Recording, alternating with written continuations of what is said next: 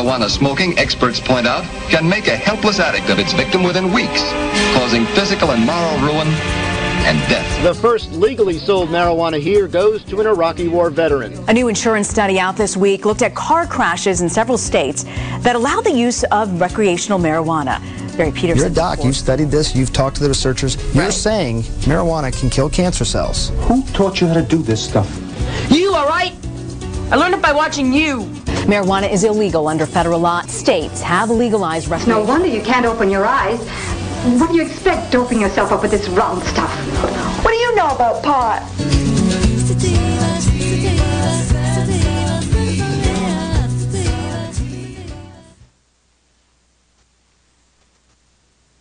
Good morning. This is your host, Jen Procacci, and you are listening to the Cannabis Hour, a biweekly radio program where I discuss all things cannabis. Thanks for joining me. It's Thursday, February 18th, and I'm broadcasting live from my farm on the outskirts of Mendocino National Forest with the help of Rich Engineering in the Philo studio. This is a quarantine safe broadcast. I've got a fantastic guest joining us today. Her name is Dr. Olga Kovalchuk, and she is a medical doctor, scientist, and researcher with the University of Lethbridge in Canada. Dr. Kovalchuk is currently studying the ability of cannabis to be a treatment for COVID 19. She was actually a guest on the Cannabis Hour back in May of 2020 and she is joining us again today to update us on the progress of her research and her own experiences with COVID since we last spoke back in May. But before we get started with that, I have a quick announcement to make. This is a message from Monique Ramirez of the Covelo Cannabis Advocacy Group, and it pertains to a survey that's being conducted by the Covelo Cannabis Advocacy Group on the subject of cannabis cultivation expansion which I'm sure, as you know, is a very hot topic in our community right now. I'm going to read this announcement from her, and I'm also going to say that at the end, I'll be announcing a link where you can take this survey. And the link is a little bit long and it's probably maybe a little bit hard for somebody to remember. So get ready to write it down if you're interested. And also know that you can always email me at kzyxcannabishour at gmail.com. That's kzyxcannabishour at gmail.com if you want me to send you this link in an email. So the survey is about um, gathering our community's opinions, cannabis cultivators and non-cultivators alike. We're looking for the opinions of the whole community of this county in regards to your opinions on cultivation expansion. So if you think that's something you might be interested in participating in this survey, please get ready with a pen to write this um, link down that I'm going to announce at the end of this message that I'm going to read now. Dear fellow Mendocino County resident, the Covelo Cannabis Advocacy Group, CCAG, is sponsoring a survey on cultivation expansion. The county is set to open up to larger commercial cannabis sites once the Phase 3 ordinance is passed. Phase 3 is currently on track to go to the Planning Commission in early March. CCAG has concerns about some of the recommendations being made by the Board of Supervisors in relation to expanded canopy allowances for cannabis.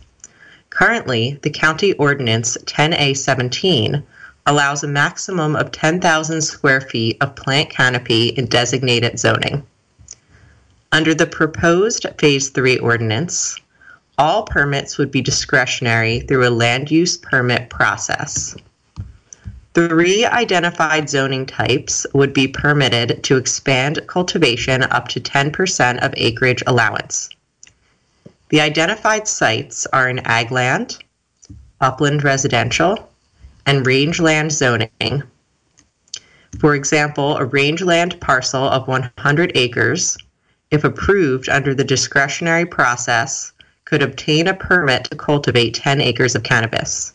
This is the 10% that you may have heard floating around. Many members of the cannabis industry do not wish to see this type of expansion allowed in our county. However, there are many in the cannabis industry that argue expansion is the right path forward for economic development in order for the industry in our county to stay competitive in the marketplace statewide, as well as to be prepared for when interstate commerce becomes a viable path. CCAG believes there should be community engagement from all sides on this issue, which has county-wide impacts. CCAG has created a survey to ask the community if it is in favor of the proposed board direction or a different allowance for expansion. The survey will remain open until March 1st. The results will be shared at the Planning Commission and Board of Supervisors meetings. CCAG appreciates your time and requests your help in distributing the survey widely to Mendocino County residents. Together, we can make a powerful recommendation that is truly representative of the values we all hold as a community. If you have any questions, feel free to reach us by email at Covelo Cannabis Group at gmail.com. That's Covelo Cannabis Group at gmail.com. Sincerely, Monique Ramirez from the Covelo Cannabis Advocacy Group. And so here is the link where you can take that survey if you'd like to write it down. It's https dot backslash backslash s dot surveyplanet.com backslash k seven four six k WWEX. I'm going to read that again. It's HTTPS uh, colon dot two dots two backslashes s dot surveyplanet.com and that's a lowercase k the numbers 746 an uppercase k a lowercase w an uppercase W, a lowercase e, and an uppercase x. And again, if you would like me to just send this to you in an email, you're welcome to email me at kzyxcannabishour at gmail.com. And that again is kzyxcannabishour at gmail.com. All right, thanks for considering that. And I really do urge all of our community members to take this survey because this is a huge issue that is going to impact us as a as an entire county and um, will have a great impact on our small farmers. That could be either positive or negative, depending on which way this goes. So please weigh in and give us your opinion. All right, I'm going to be moving on to our guest for today, Dr. Olga Kovalchuk. Dr. Kovalchuk received her Bachelor of Medicine with honors in 1992 an MD in stomatology in 1994. Um, she got these degrees at the Ivano Frankivsk National Medical University in Ukraine. In 1994, she began a career at the Medical University and the Chernobyl Research Center, studying consequences of the Chernobyl accident. And in 1998, she received a PhD in medical genetics. Dr. Kovalchuk conducted extensive postdoctoral training at Friedrich Miescher Institute and in Novartis Syngenta in Switzerland. Currently, Dr. Kovalchuk is a professor and a Board of Governors research chair in epigenetics of health and diseases at the University of Lethbridge, Alberta. Um, from 2008 to 2018, she held the Canadian Institutes for Health Research Institute of Gender and Health Chair in Gender and Health and in Gender Work and Health. She is an internationally renowned leader, and expert in epigenetics and epigenomics of health and disease, environmental epigenomics, and radiation biology and oncology. She is studying mechanisms of disease, epigenetics, novel precision medicine approaches, and novel cannabis based disease therapies.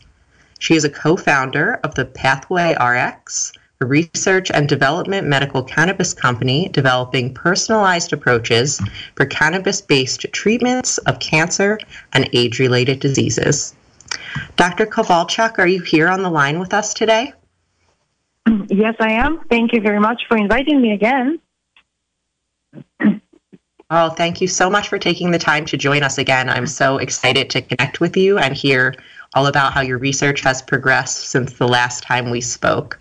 Where are you broadcasting from today? Are you up in Canada? Uh, yes, we are. We are in Lethbridge. Well, I think now nobody travels much, so we all stay put. Isn't that the truth? I can't believe it's been um, it's been ten months since you last joined us on Yeah. the air, and here we are, still in the throes of this pandemic. Um, we know we didn't know back then what the future held, and here we are, and I guess we still don't know what's going to be coming down the line. So, how have you been since we last spoke? Well, you know, it has been quite an interesting 10 months. Yes, indeed, time flies. And it has been quite interesting and productive and somewhat challenging in terms of research wise. And uh, unfortunately, yes, we had our own encounter with COVID. And that was definitely quite an experience on its own. But we have learned a lot of things about the disease ourselves. So I think we we now, if anything positive can be taken from it, we are slightly better qualified to uh, to essentially try to research it in because we understand what it can do to your body. So, but research-wise, we have moved forward quite a lot, and uh, we are really hopeful to be able to do well other major steps in the very, you know, the upcoming weeks and months. Wow, yes. Um, I'm so sorry to hear that you and your family had a personal experience with COVID, but I think you have a great perspective on that in terms of um, it giving you more perspective as a researcher. So you you did publish two papers in the time that we spoke last. Um, one of them is in search of preventative strategies, novel high CBD cannabis sativa extracts modulate ACE- ACE2 expression in COVID 19 gateway tissues. And the other one is here um, Fighting the Storm Could novel anti TNFA and anti IL6C sativa cultivars tame the cytokine storm in COVID 19? So I really want to dive into those in a little bit and let you talk all about those papers and the findings um, that you published there. But before we get started with that, would you just share with our listeners sort of a general background on the research you've been doing involving cannabis as a treatment for COVID? Yes, uh, as such, we have been researching cannabis way before COVID started. So we have been involved in trying to identify new medicinal strains. Um, my husband actually is quite involved in breeding and generating new cannabis strains, and I think over 1,500 new hybrids have been generated, and we've been kind of meticulously day by day studying their medicinal properties to identify some that may be uh, having anti-cancer properties, anti-inflammatory properties, anti-aging. So as such, when COVID hit, we were there studying cannabis and we thought that it just was very logical because COVID, again, as any viral disease, has a huge inflammatory component and there is huge, of course, um, anti-inflammatory potential that's there in cannabis. So we thought the two should merge together because obviously you need to, you know, tackle inflammation and there may be some interesting uh, strains that we may have already start, you know, started to work on that may bring that potential. So we looked at the data we already had at that time and also kind of know a little bit of a history on it. Uh, in the very, very beginning of pandemic, everybody started looking into how does this virus get into our bodies in the first place. Yes, we know it's respiratory virus, so we kind of breathe it in, right? So it gets uh, onto our mucous membranes from surfaces. You pick something up that's contaminated, you know, take a bite or lick it or whatever, right? And get it. So, but then yes, it gets into your system, but how, how does it get inside the cell? Because for the virus to be alive, it has to be in your cell. When it's on the table, it's actually not alive. Yes, because the properties of life are being, one of the properties of life is being able to reproduce. So without being in our cells, in the host cells, the virus can't reproduce. It needs to essentially kind of hijack our molecular systems in order to make more of itself. So, so, but the question is, how does it get in? And um, all publications go into the first SARS epidemic because SARS-CoV-2 is kind of a younger brother, slightly meaner uh, than SARS uh, than the first SARS virus, and that first SARS virus was identified as entering through the receptor called ACE2, angiotensin converting enzyme 2. So, and there were several groups that suggested it probably is through the same route. Then it was confirmed, started to look whether or not any of our extracts are capable of modifying the levels of ACE2, specifically in the what we call gateway tissues. Our oral epithelial tissues, nasopharyngeal epithelial tissues, lung tissues, because again, those are the ways the virus uses. We breathe it in, gets in, right? So and luckily enough, we had some data already because, as I mentioned, we were looking at the anti-inflammatory effect and amongst many other tissues, we used tissue models of lung tissue as well as oral epithelials. So we looked and we were quite excited to find that several extracts actually were capable to modulate the levels of this receptor in oral uh, in oral tissues and in upper um, airway epithelial tissues. So from that on, we thought, okay, it makes sense. Let's expand a little bit, and uh, so that was the focus of our first paper, where we proposed that trying to use some cannabis extracts that can modulate or uh, reduce the levels of this receptor in the oral tissues as well as in the epi-airway tissues, and these gateway tissues, can be, you know, kind of further explored in terms of kind of closing these gateways temporarily for the virus. Because if you reduce the number of these receptors, then potentially one may hypothesize that less virus will get in and people will, if they get sick, they will get, you know, less sick, or uh, essentially they're, you know, will, will result in a disease um, that will be kind of, you know, not as harsh as it can be. So, and then, of course, we submitted the first paper, and uh, it went through quite a rigorous review. We had to do lots of additional experiments, and this is the beauty of peer review, uh, that actually people suggest a lot of things that sometimes you may you may think, oh yeah, I'm I, I haven't even thought about it, right? So people would, you know, give you advice and suggest lots of interesting experiments, and that was done. And we had to do, as I said, a lot of additional experiments. And now um, the paper is out. And what was really interesting that out of many extracts, out of many lines that we tested, not every line was effective.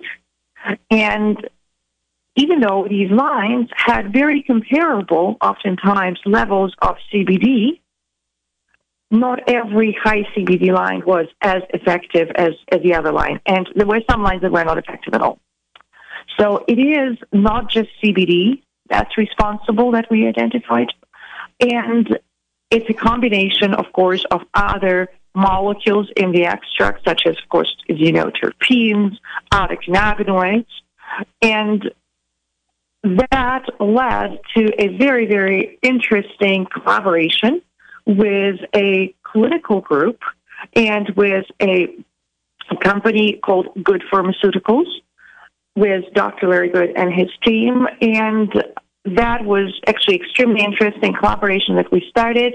And right now there is a clinical study ongoing whereby we are, and you know, they are, and we are collaborating with them, uh, looking for the potential of the mouthwash based on some of the extracts and their combinations that we identified, on their potential to uh, actually prevent uh, COVID disease, uh, not, not prevent, let's say mitigate the, the severity of COVID disease. So we should be we're very much hoping to hear very, very soon because the study is nearing its end. And again, it, it is a placebo controlled study, so some individuals receive placebo, some receive the um, the uh, full combination mouthwash. And once, of course, the it, it's a blinded study, so we don't really know what's happening until the study is fully um, you know, kind of closed sort of and uh, completed, only then everything will be unwinded and we'll be able to see how um, the study participants performed and whether or not uh, our hypothesis actually kind of stood the trial of this of this very important clinical study. So we are keeping our fingers crossed kind of every day, hoping to, again, it's, it's nearing the completion. It's pretty much, I'd say, several weeks to a month that we should have all the patients. And once all the patients have continued and finished the study protocol, then we'll be able to see whether or not we were right. And we're really hoping, keeping fingers crossed. So that was the first story. Oh, that is absolutely incredible and so fascinating to hear you discuss all of the different methods that you employed um, through studying CBD and the different terpenes to see their effect on preventing COVID infections. And I have to commend you for your work because we certainly need all the tools that are available to us um, as a as a human species to combat this pandemic. And the mouthwash sounds very promising and like something that could be easily available to a really wide demographic of people, hopefully across the entire world. So I really look forward to hearing more on that when that study is complete. We'll have to have you back on for another episode of the Cannabis Hour. Um, and I noticed something that stood out to me while you were talking about the work that you've been doing in your research, and something that I had actually read in one of the papers that you sent me was that you noticed um, that not all CBD extracts or um, CBD products that you used were effective in preventing the disease in the same way as others. Um, and something that I read in one of the papers that you wrote here was that you did a study where you actually burned human tissue and then you were treating the human tissue with different um, CBD compounds. And that some of them didn't work at all. And one of them, if I understood it correctly, actually made it worse. So I think that's fascinating because I'm a cannabis cultivator and you know, cultivators talk all the time about the benefit of what we refer to as whole plant extracts or using the entire cannabis plant and how you can't isolate something like just CBD and expect it to have the same effect as the entire plant um, comp as all of the plant compounds together as the plant presents them would have on you when you consume them. And of course we're you know farmers not scientists. So all of our experiences just come from personal use of cannabis or what we experience while we're cultivating it but I was wondering if you noticed if there were any specific um, combinations of terpenes in relation to each other that were present in the compounds that were effective. Are there any terpenes that stand out to you as specifically medicinal when it comes to treating inflammation? Uh, that is actually this. This is a great question, Jan, and indeed, so we were quite surprised. So, in the second paper, yes, the um, we essentially we looked at induction of inflammation by UV, which is classical, one of the classical modes, and then treating uh, these kind of you know UV-induced infl- you know inflamed, as we'll call them, tissues with different extracts, and looking for uh, markers of inflammation going down. And the two markers are TNF, tumor necrosis factor alpha, and IL-6 stands for interleukin 6. So these two are the key players in inflammation. And these very same two are the key players in what we know as the cytokine storm. So when uh, people get very, very severe COVID, so their immune system goes into overdrive. So these are molecules that are essentially you know, markers of inflammation. So immune system goes into overdrive, inflammation goes through the roof. And then what happens is damage, severe damage to our own tissues result into essentially organ failure, uh, acute respiratory distress syndrome. That's why people get on ventilators. So their, the lungs don't function. Why? Because they're so super inflamed. So, and indeed, we found that some of the extracts were absolutely great in reducing the levels of inflammatory markers. Not just these two, the whole paper describes the whole kind of concert of them. And there was another extract that did nothing. and there was the extract that actually, if anything, kind of uh, brought some of the inflammatory markers up. And this was, you know, quite an interesting discovery for us. And um, some of those strains where uh, we published the, you know, we published the CBD THC uh, content, and we actually further uh, continued this research. We should be submitting uh, the other paper very, very, very soon. We'll post it uh, also on preprints, uh, where we actually expanded the battery of lines we tested, and where we brought more high CBD lines and just a little preview there, we also show that CBD alone does not stand a competition of the whole extract. Like, really. Like, the, the lines work much better than the, uh, the just CBD alone. And yes, we expanded further, and again, it's not in the first paper, in the first two, but in the follow-up that we are about, as I said, to submit um, our work on terpenes we identified several. One important thing is we identified actually several combinations that work. And right now, we are, I can't really uh, openly speak about them because we have just filed a patent application on them. And uh, so once this is kind of all closed, and we will be submitting the paper, I sincerely hope, within the upcoming two weeks, then I can essentially reveal the, uh, the things because it will be protected. But um, yes, we have identified several combinations of terpenes. It's not necessarily a single one. Sometimes it's combinations uh, that actually are quite effective against uh, inflammation, as well as that are also effective against um, the uh, essentially against some of the other mechanisms of uh, that I that are involved in COVID nineteen. But you know, people who have been working in cannabis field already knew that cannabis is not cannabis is not cannabis, right? That different strains have different potencies. And some, for example, will be good against certain inflammatory diseases like rheumatoid arthritis, whereas the other one will not be as efficacious, right? And yes, the roots are within those terpene combinations as well as minor cannabinoids. So it's not just terpenes, it's also minor cannabinoids. Thank you, Olga. And if you are just tuning in, this is the Cannabis Hour, and I'm your host, Jen Procacci. I'm joined today by Dr. Olga Kovalchuk, an internationally renowned leader and an expert in epigenetics and epigenomics of health and disease, environmental epigenomics, and radiation biology and oncology. She is studying mechanisms of disease, epigenetics, novel precision medicine approaches, and novel cannabis based disease therapies. She is also a co founder of Pathway RX, a research and development medical cannabis company developing personalized approaches for cannabis based treatments of cancer and age related diseases. We are discussing her research of cannabis as a potential treatment for COVID 19.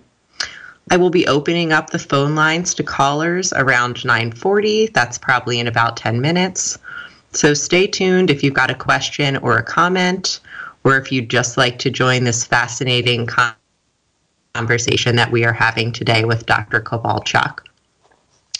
Dr. Kovalchuk, I'm wondering if you would um, be willing to speak a little bit about your personal experience with COVID. I understand that you and your family members unfortunately did contract the virus sometime since we spoke last. Yes, uh, we. It was in November, and it's you know, prior to November, we all understood it's a nasty virus. We know it's it's a nasty thing, it's a new virus. But, and oftentimes you hear from people when they say, oh, you know, this is just a flu, and uh, this is one interesting misconception. The other misconception is, oh, you know, it ain't going to affect me because I am just a fit person. I eat well, I exercise, you know, I'm, I have no kind of any bad habits and you know in my life and so on and so forth. I am you know eating healthy, exercise, and I'm a fit person ain't gonna affect me. Well, I can tell that these two misconceptions are definitely really huge misconceptions for for the reason that again in my family we're pretty fit people. We used to before COVID exercise every day and actually, we do follow a very, very interesting program of wonderful personal trainer, Sydney Cummings. Kind of, I, I, I didn't know we would be talking about, but I'll just mention it. So, it, really wonderful, wonderful program. So every day, new workouts are posted, and we have been, you know, following them for for years, for you know, every day. And we walk a lot, and we eat healthy, and we're really maintain trying to maintain very, very healthy lifestyle. And we ended up on oxygen. Was that counterintuitive? Yes, it was. Nobody really expected any of that to happen. So it is actually, again, uh, and one thing I can say is the by my first degree as a medical doctor, I have seen a lot of flu around me, and I've had it sometime in my life. It's not a flu. I have never been that sick in my life. I should tell you, it was three weeks out of our lives. So, but and the whole interesting issue is the other importance of um, people always argue about the measures: are they good, are they not? Uh, the severity of the disease does depend upon how much virus did you get in the first instance. So that has been published, that has been accepted. So uh, if you actually caught a lot of virus, you can expect a more severe disease. So, of course, there may be other factors that are known, but uh, having said that, the other interesting thing is we do not know where we picked it up. We have some potential suspicions. I don't want to, you know, air, you know, put them on the air. Uh, potentially, where uh, a significant exposure could have happened. So, and possibly, possibly could have been somebody who was asymptomatic. So, but that being said, again, it was quite a difficult experience. And actually, we are considering together with um, the medical team we're working with to actually put it in the form of a case study because there were five people in our family who were sick. So put it in the form and, and put all of these experiences and the treatments and kind of, you know, the outcomes, the before and the after measures that we had, uh, kind of in the form of the article, in the form of the research paper, maybe it would help somebody. But again, anti-inflammatory um, uh, treatments were very, very important. And luckily, thank God, we are pretty much almost back on track and kind of, you know, back to our exercise routine, back to our, again, normal, more or less normal routine that we are, um, that we are again following. So, but we did have to build up to it again. Wow. Uh, thank you so much for being willing to share that story with us. I think it's so important to talk about it when um, someone has contracted COVID because, like you said, there is so much misinformation out there and so many opinions um, that people bring to the table, like, oh, it's just a flu. Or, I mean, I loved mm-hmm. your perspective that you shared of how people think that just because they're healthy and they eat well and they exercise right, that it won't affect them um, as much mm-hmm. as it would someone who didn't have those habits. But, like you said, unfortunately, those don't really seem to be protective factors when it comes to this virus. So I'm so sorry to hear that you and your family had that experience. Um, I'm so glad you all recovered. But I would like to point out to our listeners also that you said that you contracted the virus in November and it's now February, and you're saying you're almost now back on track. So that's four months later. So that is like a really pretty significant period of time to feel like you're still recovering from something and still getting back to be your normal self again. Uh, that is that is actually true, and you know another very interesting personal note. Of course, you know my daughter, her their wedding was completely affected because you know my daughter and her now husband, their wedding was supposed to be twenty second of November. Of course, yes, the wedding happened. It was a classical COVID wedding. They were standing on a balcony, and the marriage commissioner was standing essentially across the driveway and across the road. I don't even know how many meters, so but it still happened. so, uh, but yes, it's actually very true what you said. The virus is it's quite nasty virus. It has this ups and downs. One good day you feel like, oh, I'm fine, and then the next day you're totally back to ground zero. So it has this, you know, waves of how it affects you. It uh, does affect lungs because actually in our family, four people out of five uh, had pneumonia. My mom had very, very severe one. And I mean, my mom is uh, older person; she's seventy-three. So, but again, uh, and even with us, we had a fairly small pneumonia, but it still affects you really majorly. And then what happens is it's very easy to lose your fitness level over a relatively short period of time. So yes, we were uh, in terms of disease itself we were very, very doing very kind I should say, poorly for several weeks. About two weeks of actually fever that was that was there. So and over these weeks, of course, not only you can't exercise, you can you know barely exist. So then you're still very sick. Then you can't breathe your you know lung capacity drops down because of, of everything. And as I said, we we were on oxygen for quite some time. Thank God we were not in the hospital, but we had home oxygen therapy with the oxygen concentrators, and we are really grateful and blessed to have a great medical team that worked with us. So, uh, but after you affected for you know in such a major way, it's only after several months, I'd say in mid to and close to you know December that we kind of started being close to Christmas, started feeling like I could do stretches again or I could do yoga again. So somebody who used to actually pump a lot of you know serious weights and uh, doing that before in early November, I was thinking that I could do qigong and I could do yoga in the end of December. And it's only kind of, you know, we started walking again when we were allowed to go out uh, and uh, essentially started building up. And it's just now that I am almost back to the weights that I used to exercise with. And it's essentially mid November. And I'm still not there fully.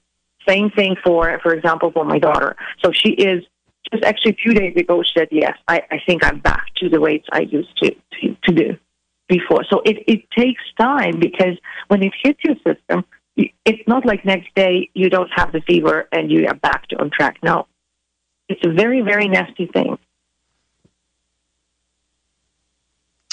Oh, Olga, thank you so much for sharing that with us because it's so important to share these stories with people, especially as the pandemic drags on, you know, we all become weary of social isolation and social distancing mm-hmm. and wearing masks.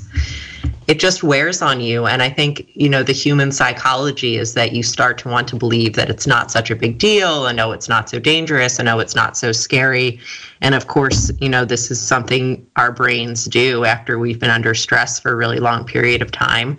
And it is so important for us to remain realistic and for us to know that this is actually a very dangerous virus that we do not want to contract.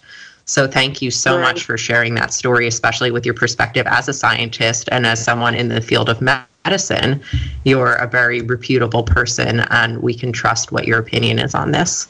So, I was also wondering if you would be willing to share um, what your thoughts are on the COVID vaccine and if you think, is this something you're going to be getting, even though you had COVID? And what is that like up in Canada with the whole vaccine process?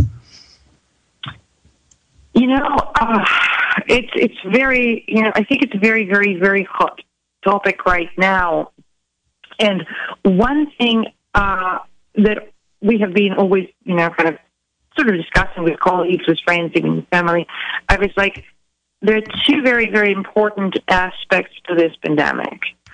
One, vaccine development, and the second one is also development of treatment protocols. Because vaccines are still being rolled out. Vaccines are, you know, supply goes up and down and up and down, and it's just, you know, it's it's it's a developing story, right? And um, it, I think also it's very, very important to focus not just on vaccines, but also on treatment. Because even with vaccines, unfortunately, there probably will still be people who will contract it. It probably will be lighter or much lighter, but as we now know, even the lighter disease can leave some marks kind of of, you know, can take a little bit of a, you know, make a dent kind of in your health. So uh, I think it is also important to uh, give enough attention to not just to the vaccines, but also the treatment. As to the vaccines, uh, again, vaccines are a very, very good way to prevent diseases. Vaccines are excellent way to, um, oftentimes, if they do not prevent it completely, they at least uh, lead to much milder disease. And one thing I can tell that if there was a vaccine that could have prevented me being, you know, losing three weeks out of my life completely, I barely remember what happened, I would have jumped on that opportunity. Okay, but unfortunately, that wasn't available. We contracted it. Uh, yes, now we do have a lot of antibodies. We got tested. We we do have huge amounts of antibodies. We will probably include it, not probably, certainly include some of that information. Uh, we were, as I said, we're thinking to publish case reports. Uh, that being said, we would be watching the antibody levels uh, to see whether or not they stay. And if all of a sudden they will drop and they will drop kind of to the level that we aren't immune anymore, then we will most certainly consider being vaccinated because one, you know, let's put it this way, I don't want to be there again. It's not an experience I would ever want to repeat. With the flu, yes, as I said, you know, I had flus a few times, and you know, yes, and if you have a flu within 24 hours, take Tamiflu, she can have it a bit later, lighter. So, but again, this is not something I'd ever want to. I don't want an encore of it. So, uh, in terms of vaccine developments in Canada, we are anxiously waiting for to see uh, the as more vaccines are brought in to see the distribution. I know that now they are vaccinating with only the first line responders. There have been issues with vaccine procurement. There have been issues with um, you know, vaccine distribution uh, that, have, that are being discussed by CBC News, by major news outlets. So, um, and unfortunately, I think U.S. is doing much better in terms of vaccine rollouts uh, than Canada, and I really hope we will catch up. But uh, as again, as a scientist, as as a medical doctor by my first degree, I think these are great, and I know I've you know we all have heard every possible misconception about vaccines. Sometimes it's even you know funny to read. and uh, again, it's just because oftentimes lack of information generates fear. Fear generates rejection. This is true for vaccines.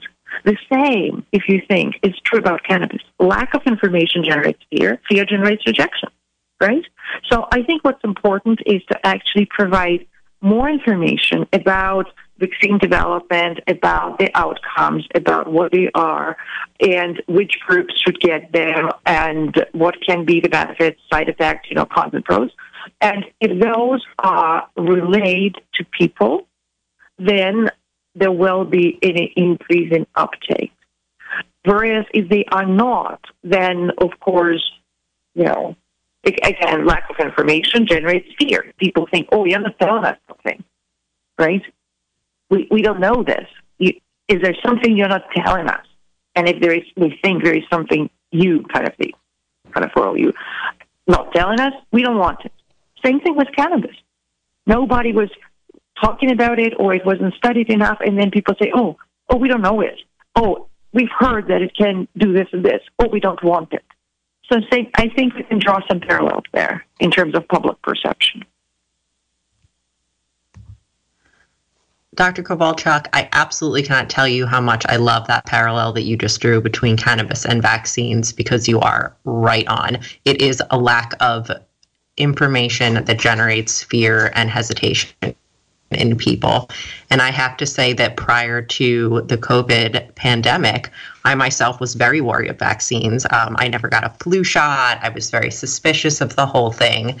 And when COVID happened, I couldn't really see what the alternative was. How would we continue if we didn't get this vaccine right? So I started doing research and educating myself. And I found that most of the fears that I had around vaccines were unfounded. And I just did not have the information, like you said, to really understand what the vaccine was. So I did feel fear- fearful of it. And I'm actually really happy to say that I received my first COVID vaccine a week ago. And I oh, feel awesome. so incredibly lucky to have been able to access the vaccine so early. So I really want to encourage people that are listening that if you don't know or you feel a hesitation or you're very against the vaccine or the concept of it, to really just make sure you do your research and you do your homework so that you understand what it is that you are hesitant about. Because, like you said, a lack of information does lead a lot of times to hesitancy and fear.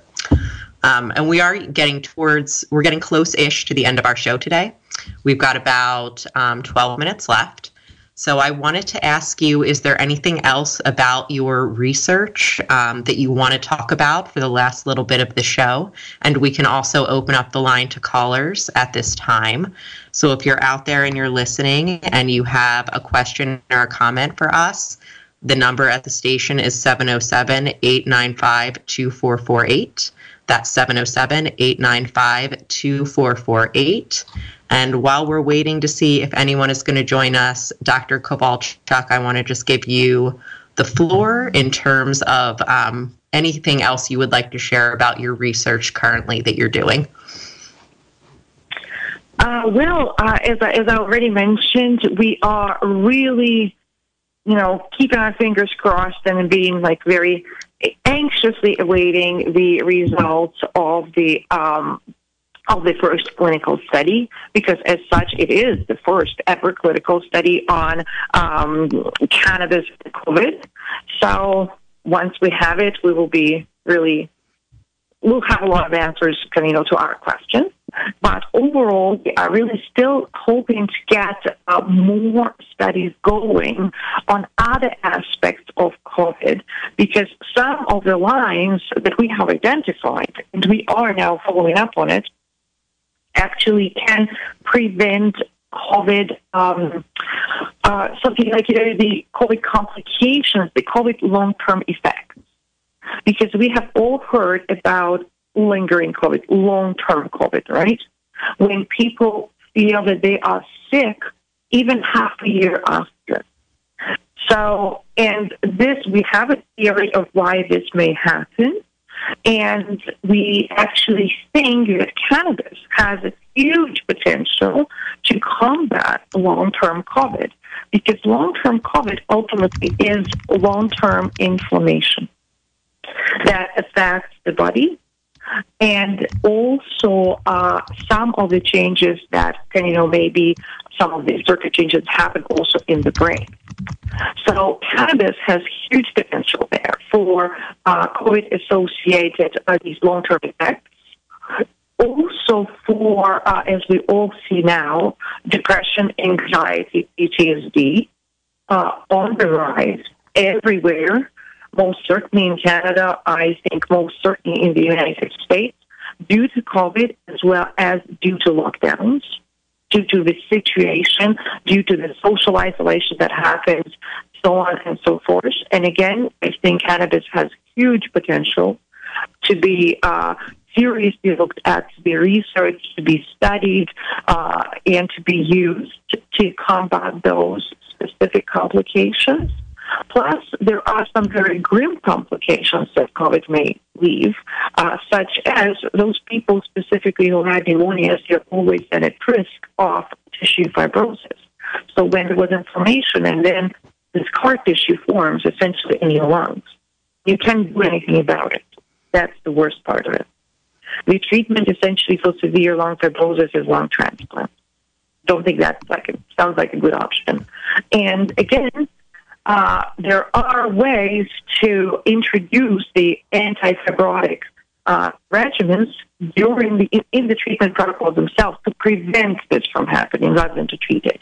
And again, there are some cannabis strains that we identified that could be uh, potentially studied in that aspect, in that uh, you know, in that realm. But again, we need clinical studies for that. If it's introduced into the treatment protocols and we need a clinical study for that, if that's proven, that could really be a very serious, um, very, very you know, serious um, opportunity, essentially as an adjunct therapy to prevent these kind of you know, significant, quite debilitating, potentially long-term complications that may occur in those people who have had um, very significant you know, lung involvement in COVID.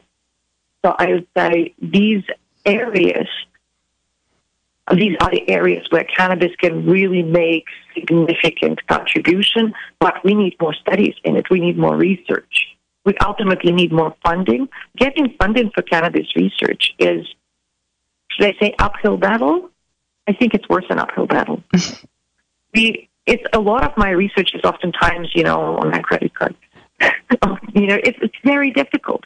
Why? Because still of that lack of acceptance, if you wish again, that lack of information, that, that rejection, that backlog that comes from prohibition years. And when you say we want to propose something that is cannabis based, then oftentimes it's like, oh, that's cannabis. Yeah, it's okay to take something from opium poppy and turn it into, you know, opioids, which are painkillers. That's fine. But cannabis is still, you know, there's still that stigma associated with it.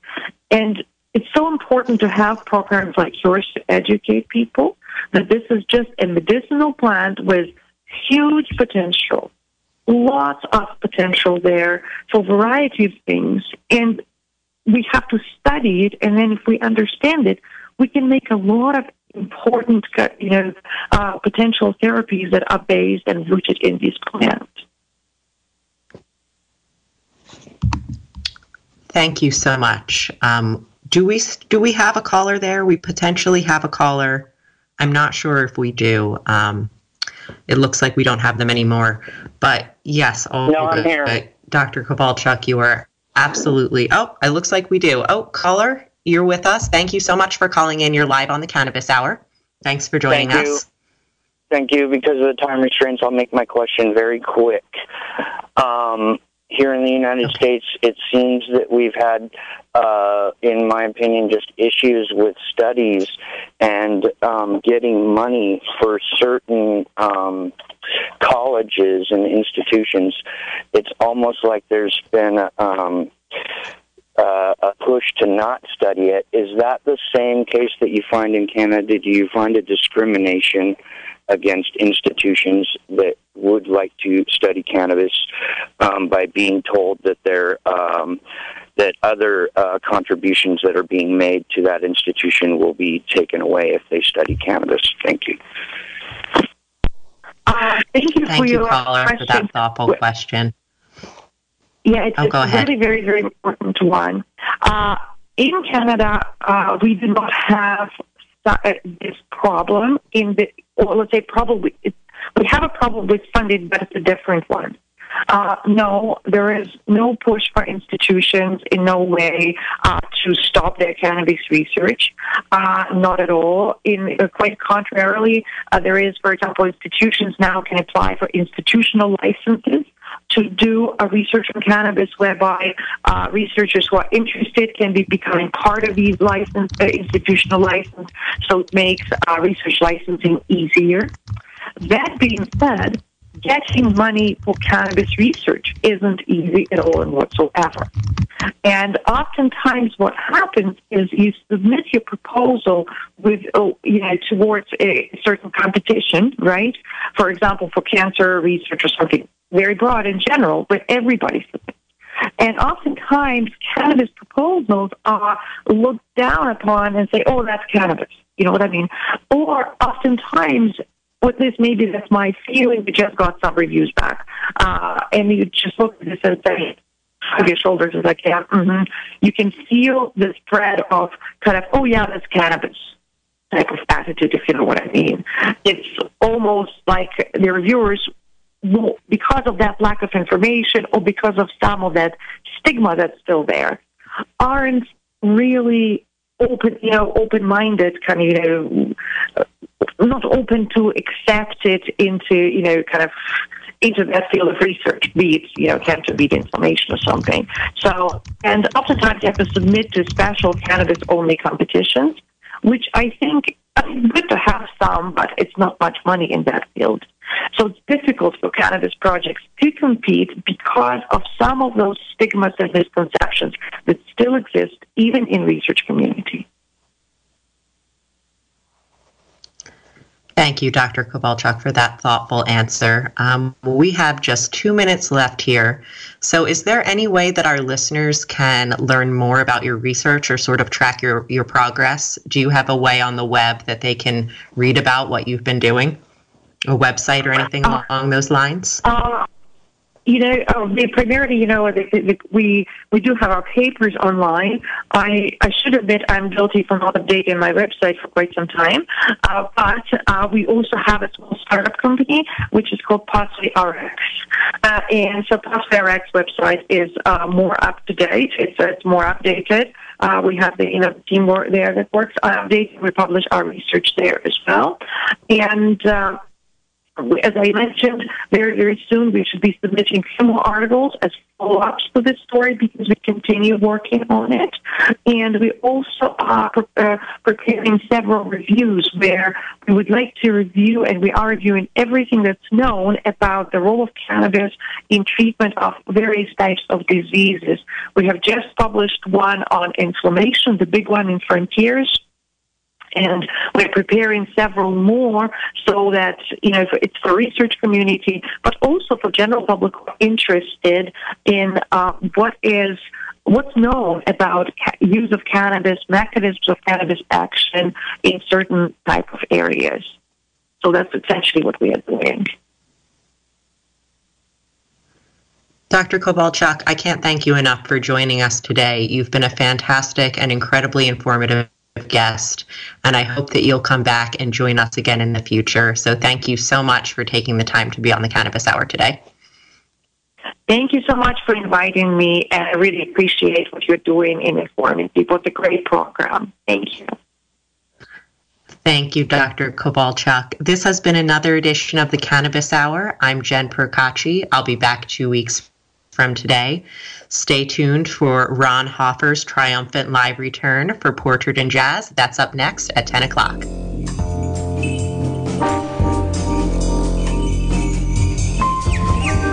This has been a production of KZYX Philo 90.7 FM, KZYZ Willits Ukiah 91.5 FM, and Fort Bragg at 88.1 FM, Mendocino County Public Broadcasting. You can check out our website at kzyx.org to find more content like this and consider donating by clicking the red donate button in the upper right corner. Thanks for listening.